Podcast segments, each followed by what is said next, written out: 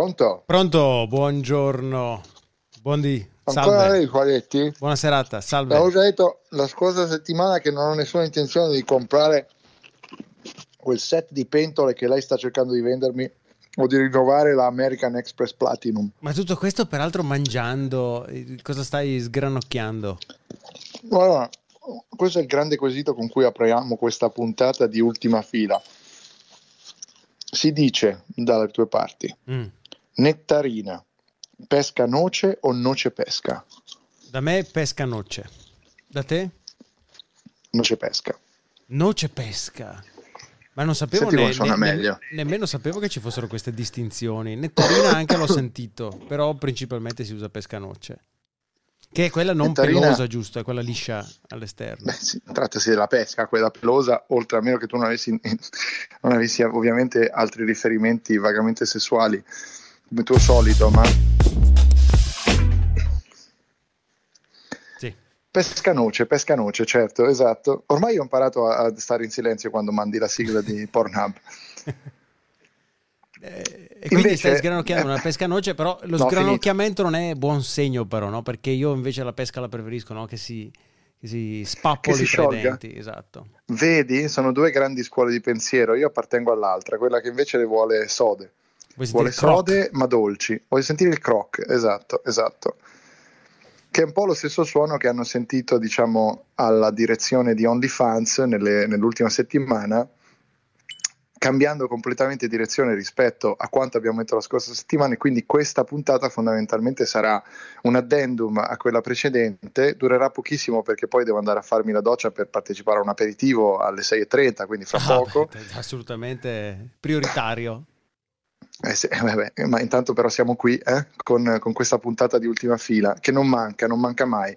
Tra l'altro, diciamo direi- che stiamo registrando giovedì sera, per cui da qui a domenica, quando la puntata uscirà, OnlyFans potrebbe cambiare la, la propria opinione riguardo i contenuti espliciti altre 7-8 volte.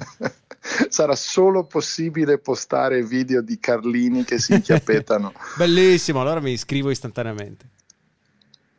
Sigla.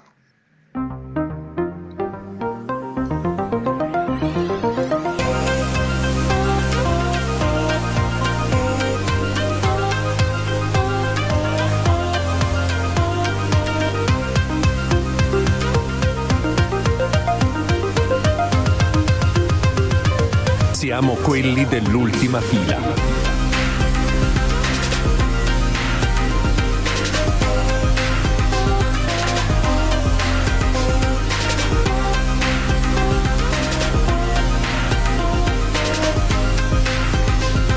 Siamo quelli dell'ultima fila.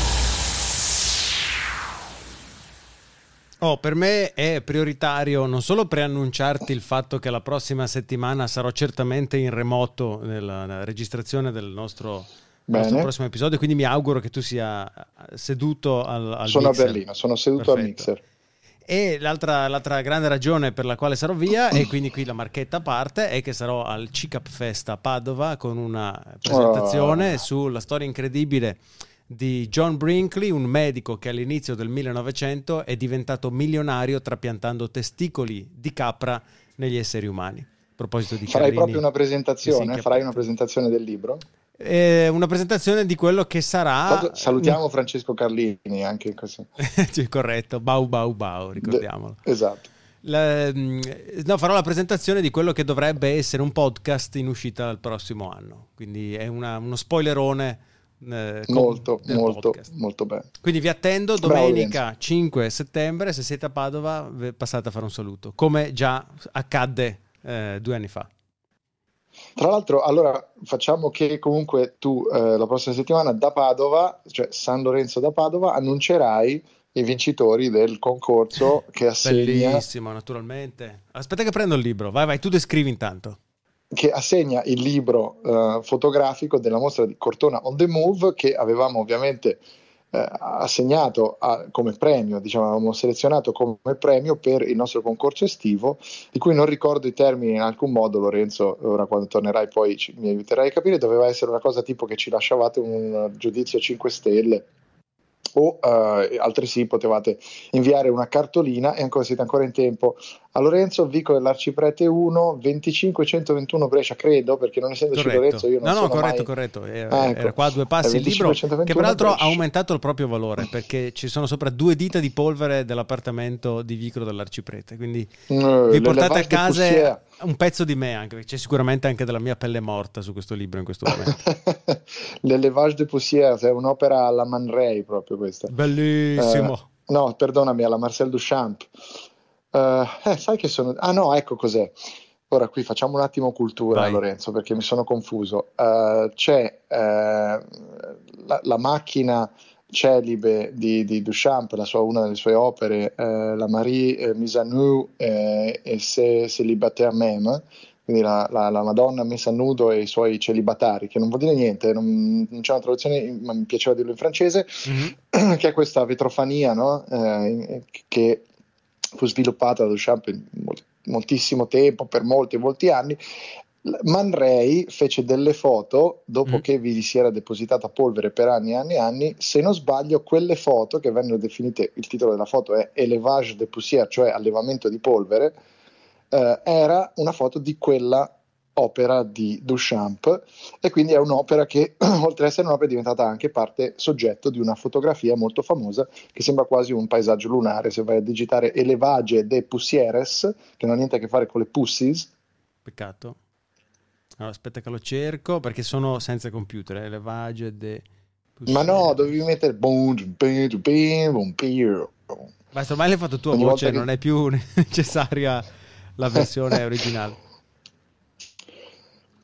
Per Eh, cui va bene questo non è quello di cui volevamo parlare volevamo comunque avvicinarci alla cosa volevamo parlare? Io non lo so. de- delle poussiere, delle poussiere non come polvere ma come quello che avevamo detto de- de- volevamo disquisire rapidamente del cambio di rotta di OnlyFans io in particolare volevo capire puoi raccontare velocemente cosa è successo È successo che non non è chiaro come OnlyFans, che aveva preannunciato come dal primo ottobre non avrebbe più ammesso contenuti espliciti sulla piattaforma, adducendo come ragione il fatto che Mastercard e Visa eh, non gli avrebbero più consentito di eh, in ricevere realtà ti prego pagamenti. perdonami che le banche che le banche non avrebbero ricevuto praticamente perché Mastercard e Visa hanno poi di- assolutamente contraddetto quello che era stato detto inizialmente dicendo no ma noi non abbiamo mai chiesto a nessuno di, di- di- fare dei cambiamenti di questo tipo Ma perché, Per cui- perché alle banche non piacciono i soldi? Questa è una mia nuova. Ma eh sì, infatti di solito si dice pecunia non OLED, ma eventual- evidentemente, come dicevamo, la, la pecunia digitale è OLED per, per certe banche, ma perché magari sono banche evangeliche, cose del genere. No, il problema pare che fosse con alcuni eh, processatori dei pagamenti ai creators, non si è capito fondamentalmente, non si è davvero capito. Poi le soluzioni ci sarebbero, c'è una teoria che gira ed è che questo cambio di rotta era già previsto e che addirittura tutto quanto fosse uno stante di marketing.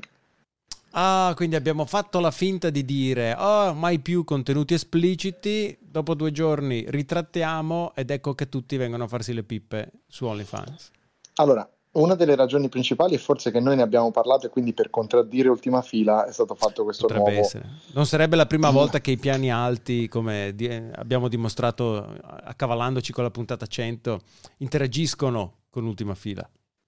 Peraltro qui vorrei fare una cosa molto da rosiconi. Noi abbiamo parlato e, e addotto tutta una serie di, di analisi e ragionamenti sulla questione già domenica scorsa. In settimana Casey Newton, uno dei più accreditati giornalisti che si occupa di piattaforme e tutto quello che riguarda i servizi internet, pubblica una eh, newsletter seguitissima che gli genera centinaia di migliaia di dollari l'anno, ricorderei Lorenzo, al dottor Casey Newton. Casey Newton si appropria chiaramente del- dei nostri ragionamenti sulle dinamiche che sottendono alla decisione di OnlyFans. E qui ora che sia un caso, che sia un caso che Casey Newton non ascolti ultima fila. Sarà un caso, ma noi strano. abbiamo un solo ascoltatore che guarda caso arriva da Nuova York.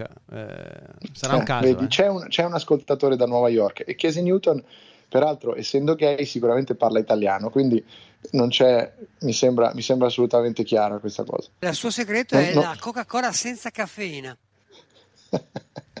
Cosa nota. Quindi, quindi, diciamo i poteri forti, eh, no, se- davvero ora eh, pare c'è, c'è la teoria che fosse una, ehm, una trovata, una buttata di marketing ed effettivamente se ci pensi, fino a una settimana e mezzo fa, quante persone non sapevano nemmeno cosa fosse OnlyFans? No, no, sicuramente è finito sulle prime pagine di giornali generalisti, eh, andando ad Esatto, accarezzare e a titillare bravo, la no? curiosità di chi magari non lo aveva mai sentito nominare.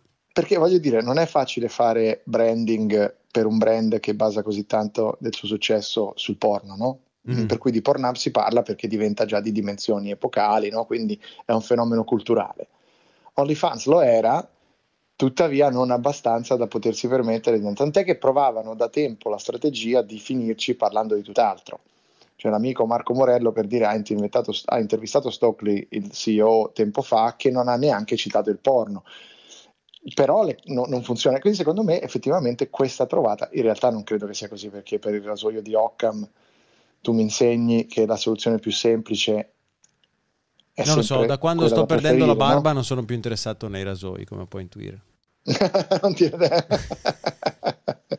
Ricordiamo che Gillette è, è uno sponsor di questo podcast assieme a Amaro Amara, l'Amaro Amaro, Amaro Amara, Amaro Amara. Sarebbe bellissimo E- se Gillette per fare, per fare uno spot eh, con ultima fila stesse facendo una campagna su di me, una campagna privata di, di guerrilla marketing dove di notte con eh, un nuovo rasoio Gillette delicatissimo mi rasano ogni notte le sopracciglia, no? E poi lo- tra tipo un anno verrà rivelato che ah, ti abbiamo rasato le sopracciglia per un anno e non te ne sei mai accorto. Ecco quanto è soft il nuovo Gillette Autoblade. potrebbero in realtà aver generato un'antimateria eh, al CERN o Mm. qualcosa del genere, avervi inzuppato un rasoio e aver creato il primo rasoio che pone i peli sulla faccia. Ci pensi potrebbe e potrebbe, potrebbe questo risolvere ogni tuo problema passandoti questo Beh, rasoio ogni, sulle mio, pro- ogni mio problema tricologico, sì. no, no. Limitiamo. Ma guarda, non so, secondo me questo rasoio se lo avvicini alle tue terga potrebbe risolverti anche le emorroidi.